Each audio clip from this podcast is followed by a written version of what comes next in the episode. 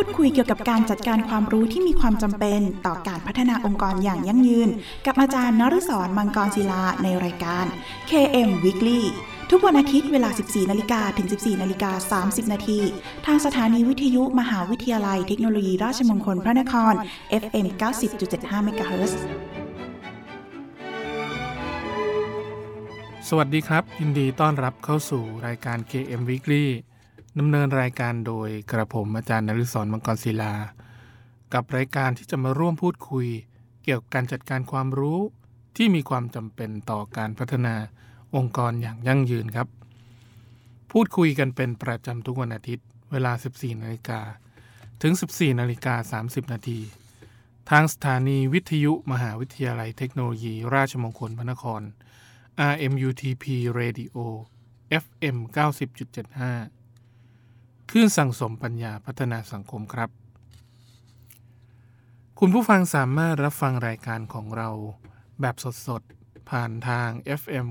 90.75 ได้แล้วนะครับ โดยคุณผู้ฟังยังสามารถรับฟังผ่านรายการแบบออนไลน์นะครับ พร้อมกันทั่วโลก ผ่านทางเว็บไซต์ radio rmutp ac.th โดยสามารถรับฟังได้ทั้งทาง คอมพิวเตอร์ และอุปกรณ์สมาร์ทโฟน ได้แล้ววันนี้ครับ นอกจากนี้นะครับ คุณผู้ฟังยังสามารถฝากคำถามหรือข้อสงสัยต่างๆ ผ่านทางกระดานสนทนา ในเว็บไซต์ของทางสถานีครับ ที่ radio rmutp.ac.th หรือจะโทรศัพท์เข้ามาก็ได้ครับ ที่หมายเลขโทรศัพท์ 02 665 3891 หรือทางโทรสารหมายเลข 02 282 5550 รวมทั้งอีเมลของทางสถานีนะครับที่ radio mct rmutp ac th หรือถ้าไม่สะดวกช่องทางใดเลยนะครับ ท่านก็สามารถเขียนเป็นจดหมาย หรือไปรษณียบัตรเพื่อติชมรายการนะครับ โดยเขียนถึงรายการ KM Weekly สถานีวิทยุมหาวิทยาลัยเทคโนโลยีราชมงคลพระนคร เลขที่ 399 ถนนสามเสน เขตดุสิต กรุงเทพ 10300 และเมื่อทางรายการได้รับข้อคำถามต่างๆ เหล่านั้นแล้ว จะดำเนินการหาคำตอบมาให้คุณผู้ฟังทันทีครับ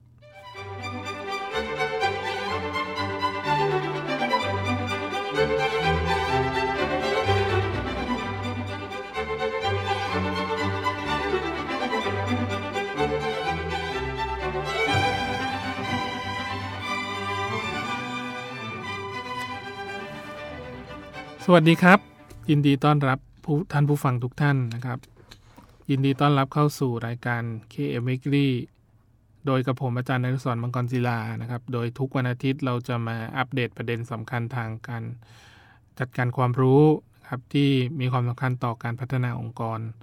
โดยที่สัปดาห์นี้เราจะมาอัปเดตกันในเรื่องของโมเดลที่คล้ายคลึงกันครับ การค้นหาโมเดลนะครับที่มีอยู่ณปัจจุบันนี้มีความสำคัญ มีความคล้ายคลึงกันในการกำหนดนะครับที่เกี่ยวข้องจากเรื่องของการสร้างแรงบันดาลใจ หรือว่า inspiration ที่เกิดขึ้นนะครับเพื่อใช้เป็นแนวทางในการพัฒนานวัตกรรม โดยตัวอย่างนะครับที่ผมจะยกให้ท่านผู้ฟังได้รับฟังนะครับก็คืออย่างเรื่องของการกำหนดตัวเลือกเพิ่มเติมสำหรับวัยรุ่นที่เรียนไม่จบ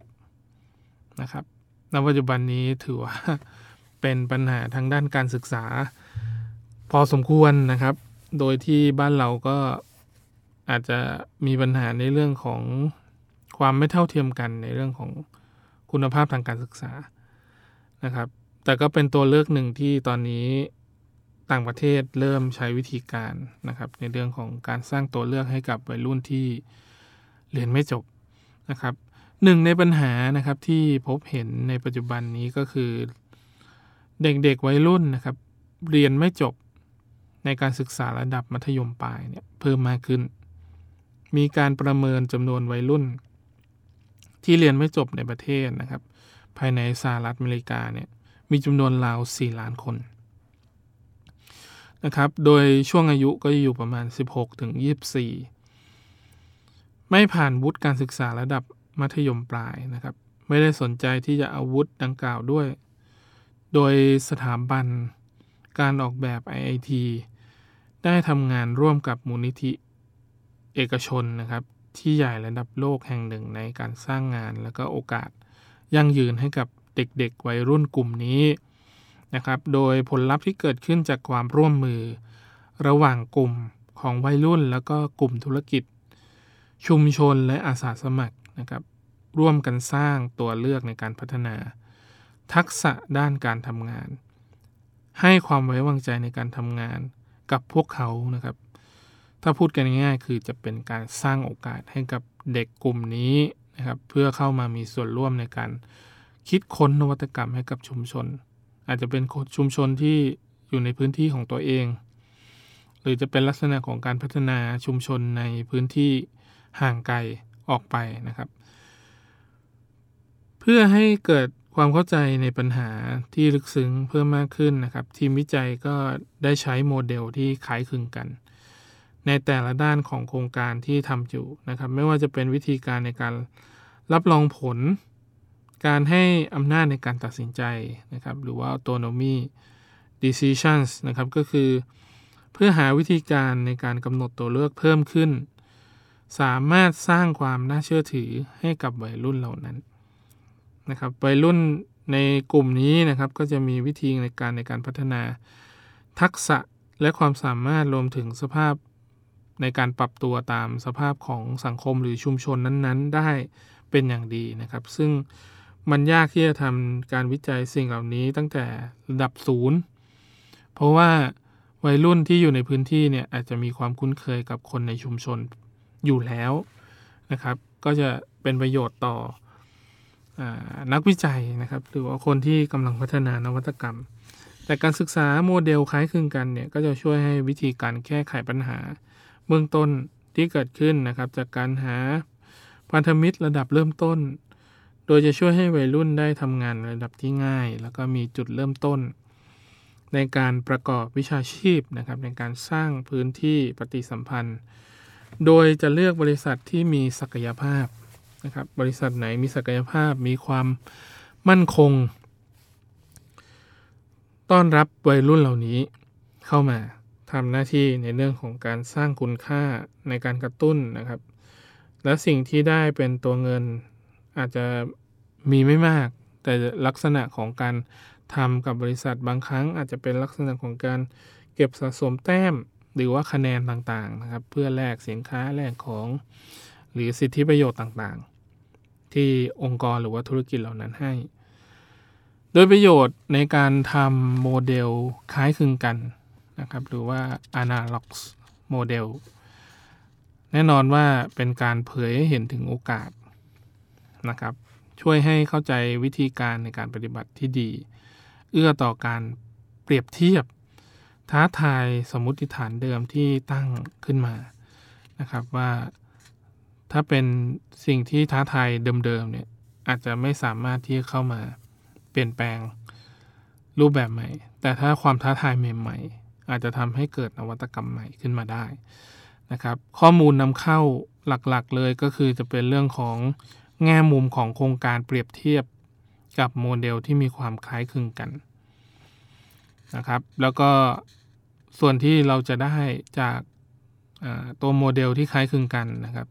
ผลลัพธ์ก็คือจะเป็นข้อมูลที่เกี่ยวข้องกับโมเดลนะครับที่มีความคล้ายคลึงกัน มีความเกี่ยวข้องกับโมเดลของโครงการต่างๆ ที่เราสามารถใช้ แล้วก็เปรียบเทียบนะฮะว่า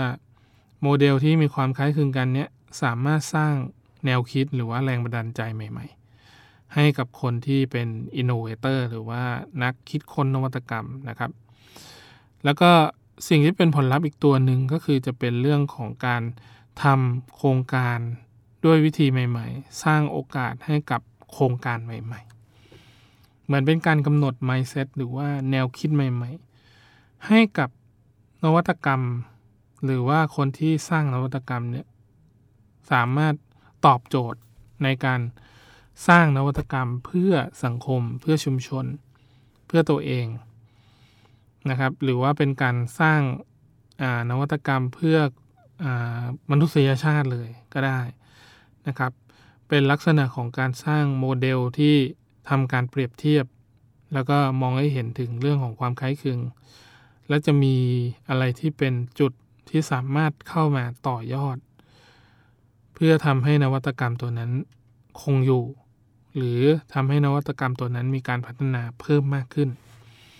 นะครับ บางครั้งอาจจะไม่จำเป็นที่จะต้องดีเลิศประเสริฐสีทุกอย่างนะครับ แต่สามารถทำให้นวัตกรรมเหล่านั้นเนี่ยคงอยู่แล้วก็สามารถทำให้มีแนวโน้มในเรื่องของการพัฒนาที่ดีเพิ่มมากขึ้นนะครับ เพราะว่าณปัจจุบันอย่างที่ผมบอกไปเบื้องต้นนะครับ วัยรุ่นในสหรัฐ ก็มีจำนวนในเรื่องของการเรียนในระบบเนี่ยน้อยลง บางบ้านนะครับใช้วิธีการในเรื่องของการให้เด็กเรียนแบบโฮมสคูลแล้วก็อาจจะเป็นเรื่องของการศึกษาเรียนแบบศึกษาผู้ใหญ่นะครับ เพราะเนื่องจากว่ามันตอบโจทย์ได้มากกว่า ให้เด็กๆทำกิจกรรมได้มากกว่า ตรงใจกว่านะครับ เด็กๆไม่ต้องไปฝืนเรียนอยู่ในระบบ อันนี้ก็จะเป็นส่วนหนึ่งที่สามารถตอบโจทย์ในเรื่องของการศึกษาในปัจจุบัน ในสหรัฐ แล้วก็สามารถทำประโยชน์ให้กับธุรกิจได้สำหรับมุมมองของวัยรุ่นในกลุ่มที่คิดต่างนะครับ บางครั้งเขาอาจจะมีมุมมองที่ไม่เหมือนกับนักเรียนในระบบ สามารถคิดค้นนวัตกรรมที่ดีกว่า เหนือกว่า แต่ใช้เวลาที่สั้นกว่า บางครั้งไม่ต้องไปเสียเวลาเรียนถึงมหาวิทยาลัยเขาก็สามารถคิดค้นนวัตกรรมเหล่านั้นออกมาได้ นี่คือสิ่งที่สหรัฐมีนะครับ บ้านเราก็มีนะฮะแต่ก็อาจจะเหมือนเป็นช้างเผือก ที่อาจจะไม่ได้แสดงตัวนะครับ ออกมาว่าฉันเก่งฉันดีนะครับ บางครั้งอาจจะขาดโอกาส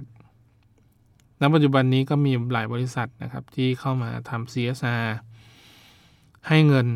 นะครับในการพัฒนานวัตกรรม หรือว่าทำเป็นส่งเสริมสตาร์ทอัพนะครับเพื่อมุ่งสู่ยูนิคอนแต่กว่าจะถึงยูนิคอนได้นี่ค่อนข้างจะลำบากนะครับสามหมื่นล้านล้านบาทเนี่ยเป็นเป็นเรื่องที่ไกลเกินตัวมาก ล้านแรกหรือว่าร้อยล้านแรกเนี่ยถือว่าเป็นก้าวเล็กๆที่ยิ่งใหญ่นะครับสำหรับคนที่เป็น innovator หรือว่านวัตกรรม ในการสร้างนวัตกรรมเนี่ย เราก็จะต้องให้โอกาส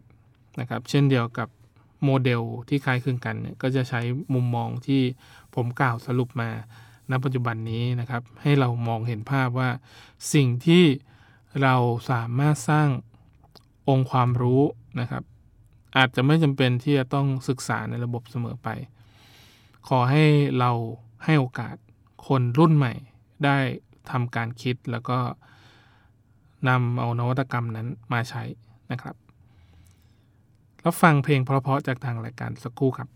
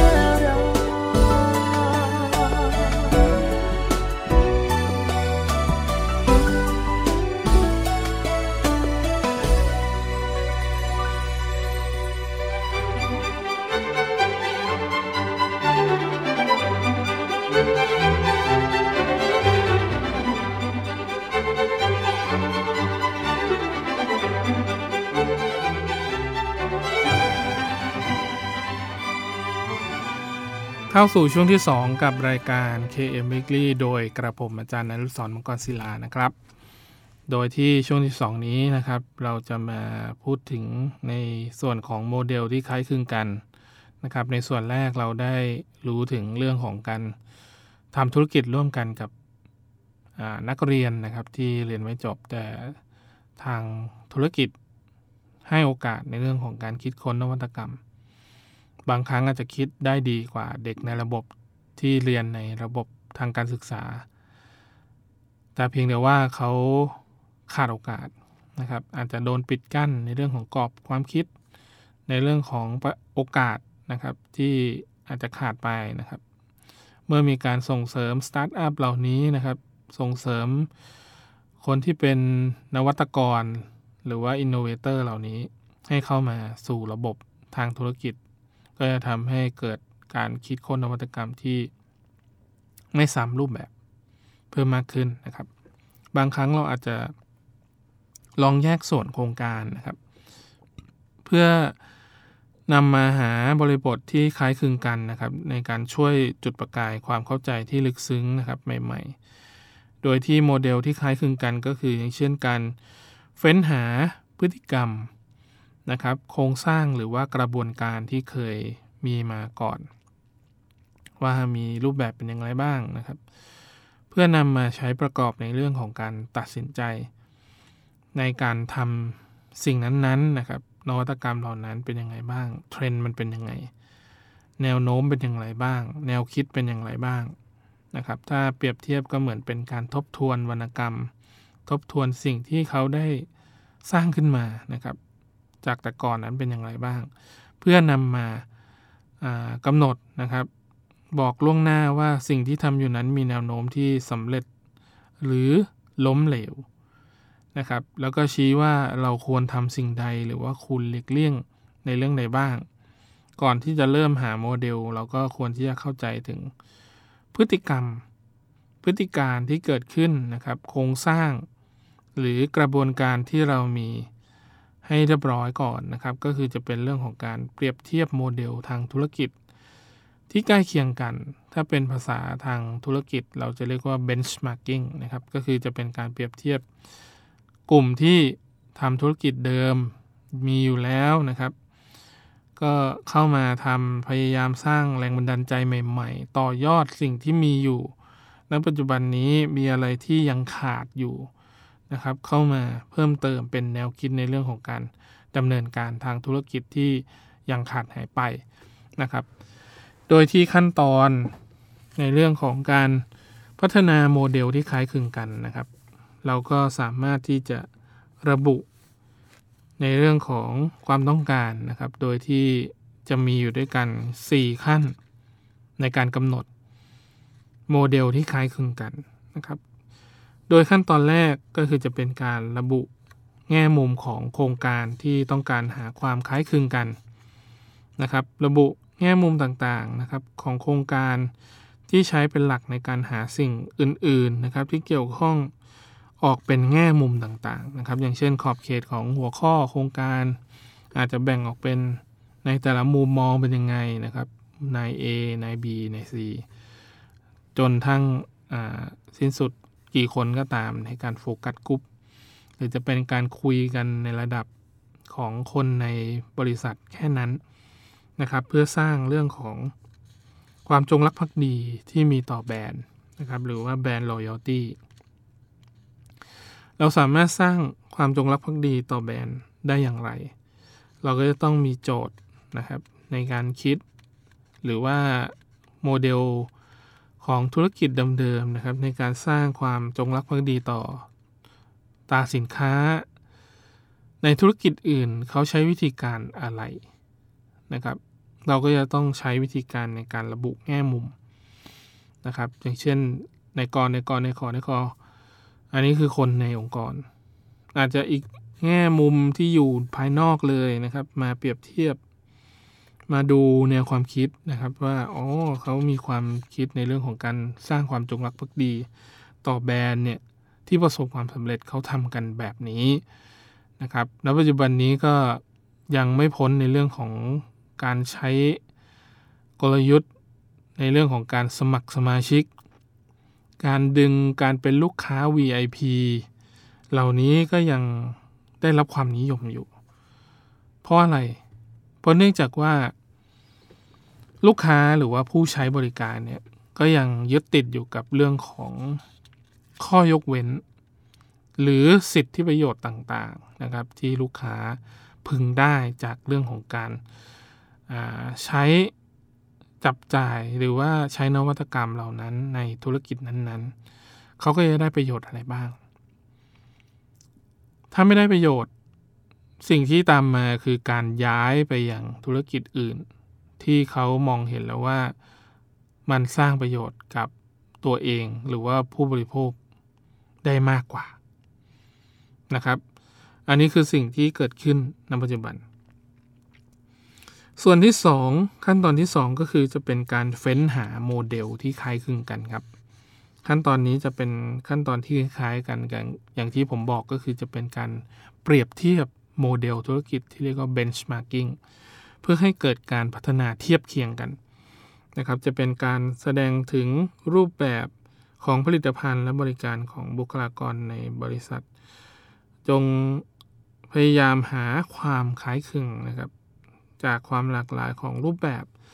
เช่น หากพยายามทำความเข้าใจในการสร้างความผูกพันในการสร้างการบริหารความสัมพันธ์ของลูกค้า หรือว่า CRM อย่างที่ผมเคยได้พูดไปเมื่อ ตอนที่ 146 ถึง 149 นะครับ ก็เป็นการพิจารณาถึงความผูกพันอย่างเป็นทางการในองค์กร ความผูกพันที่ไม่เป็นทางการเป็นอย่างไรบ้าง อย่างเช่น กลุ่มที่ไม่ผูกพันไม่เป็นทางการ ก็อย่างเช่น กลุ่มสิทธิ์เก่านะครับอารัมนายทั้งหลายนะครับผูกพันกันแบบหลวมๆ บางกลุ่มก็อาจจะเหนียวแน่นนะฮะมากันครบทุกรุ่นเลย แต่จริง ๆ แล้วประโยชน์ทางด้านธุรกิจอาจจะไม่มีบางที่อาจจะไม่ได้เน้นถึงเรื่องนี้นะครับ บางที่ถ้ามาแล้วจะได้ประโยชน์อะไรในเชิงธุรกิจบ้าง มีมีการประชาสัมพันธ์ผ่านช่องทางสื่อสังคมออนไลน์ มีใครเป็นสปอนเซอร์ในธุรกิจในกิจกรรมเหล่านี้บ้าง อันนี้ก็เป็นสิ่งที่เราสามารถเฟ้นหาเปรียบเทียบได้ ความผูกพันแบบฉับฉวยในกลุ่มที่เกิดขึ้นนะครับ ในกลุ่มของคนที่รักในกีฬาเอ็กซ์ตรีมอย่างเงี้ยครับอาจจะชอบในเรื่องของความโลดโผนโจรทยาน ชอบมากนะครับ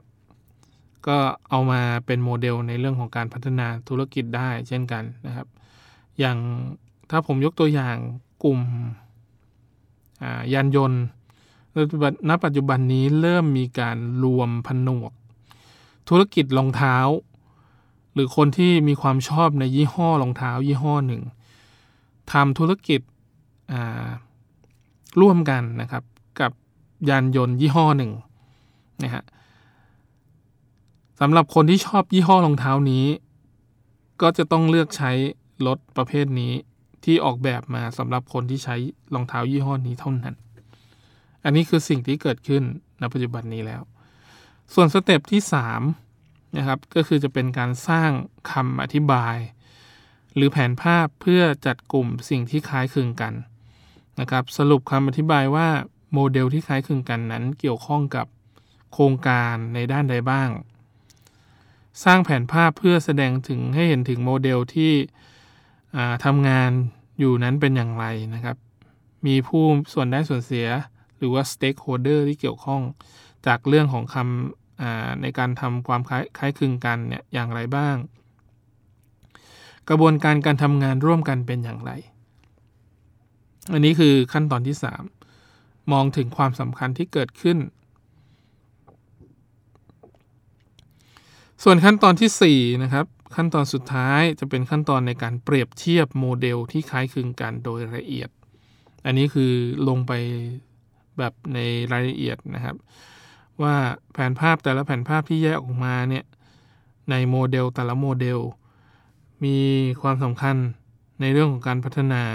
มีการตั้งทีมในการบริหารจัดการอย่างไรบ้าง เพื่อทำการวิเคราะห์ทำการเปรียบเทียบงานที่เกิดขึ้น อะไรที่เราสามารถเพิ่มหรือว่าต่อยอดให้คำแนะนำนะครับ กับทีมงาน หรือทีมงานคิดมาดีอยู่แล้วนะครับ เราจะต้องใช้วิธีการในการกระตุ้นเขาอย่างไรนะครับ เพื่อให้โมเดลตัวนั้นต่อยอดให้เหนือกว่าคู่แข่ง แล้วก็ช่วยสร้างโอกาสในการทำงาน ร่วมกับธุรกิจในการสร้างสรรค์นวัตกรรมเพิ่มมากขึ้นนะครับ ถ้าผมยกตัวอย่างง่ายๆ อย่างกลุ่มของ Google นะครับ Google เนี่ยจะให้อิสระในเรื่องของความคิดในทีมงาน เพื่อสร้างสรรค์แอปพลิเคชัน สร้างสรรค์เรื่องของเทคโนโลยีสารสนเทศของ บริษัทเนี่ยด้วยตัวทีมงานเอง แล้วก็ให้การสนับสนุนที่ค่อนข้างดีมากนะครับ นวัตกรรมบางตัวที่ไม่น่าจะเกิดขึ้นก็มี ก็มีเกิดขึ้นในโลกใบนี้แล้ว อันนี้คือสิ่งที่ได้จากโมเดลที่มีความคล้ายคลึงกันนะครับ โดยส่วนใหญ่ต้นแบบทางความคิดนวัตกรรมเนี่ยจะเกิดจากเรื่องของการคิดที่นอกกรอบนะครับ แล้วก็ทำให้ มองเห็นถึงความสำคัญของตัวทุนมนุษย์เพิ่มมากขึ้นด้วยครับ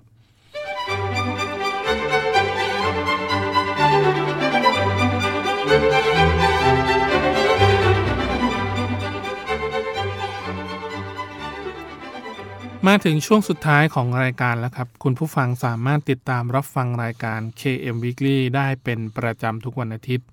เวลา 14 นาฬิกาถึง 14 นาฬิกา 30 นาที และถ้าหากมีข้อสงสัยต่าง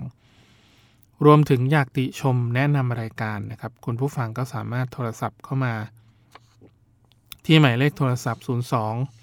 665 3891 นะครับ หรือทางโทรศัพท์หมายเลข 02 282 5550 รวมทั้งอีเมล radio mct at imutp ac th นะครับ หรือทางจดหมายหรือไปรษณียบัตรก็ได้ครับ โดยเขียนถึงรายการ KM Weekly สถานีวิทยุมหาวิทยาลัยเทคโนโลยี ราชมงคลพระนคร เลขที่ 399 ถนนสามเสนเขตดุสิตกรุงเทพ 10300 และกลับมาติดตามรับฟังรายการ KM Weekly ได้ใหม่ ทุกวันอาทิตย์เวลา 14นาฬิกาถึง 14นาฬิกา30 นาทีขอบคุณสำหรับการติดตามรับฟัง สำหรับวันนี้ต้องขอลาคุณผู้ฟังไปก่อนครับ พบกันใหม่ในตอนต่อไป ตอนนี้สวัสดีครับ ร่วมพูดคุยเกี่ยวกับการจัดการความรู้ที่มีความจำเป็นต่อการพัฒนาองค์กรอย่างยั่งยืน กับอาจารย์นฤศรมังกรศิลาในรายการ KM Weekly ทุกวันอาทิตย์เวลา 14 นาฬิกาถึง 14 นาฬิกา 30 นาที ทางสถานีวิทยุมหาวิทยาลัยเทคโนโลยีราชมงคลพระนคร FM 90.75 MHz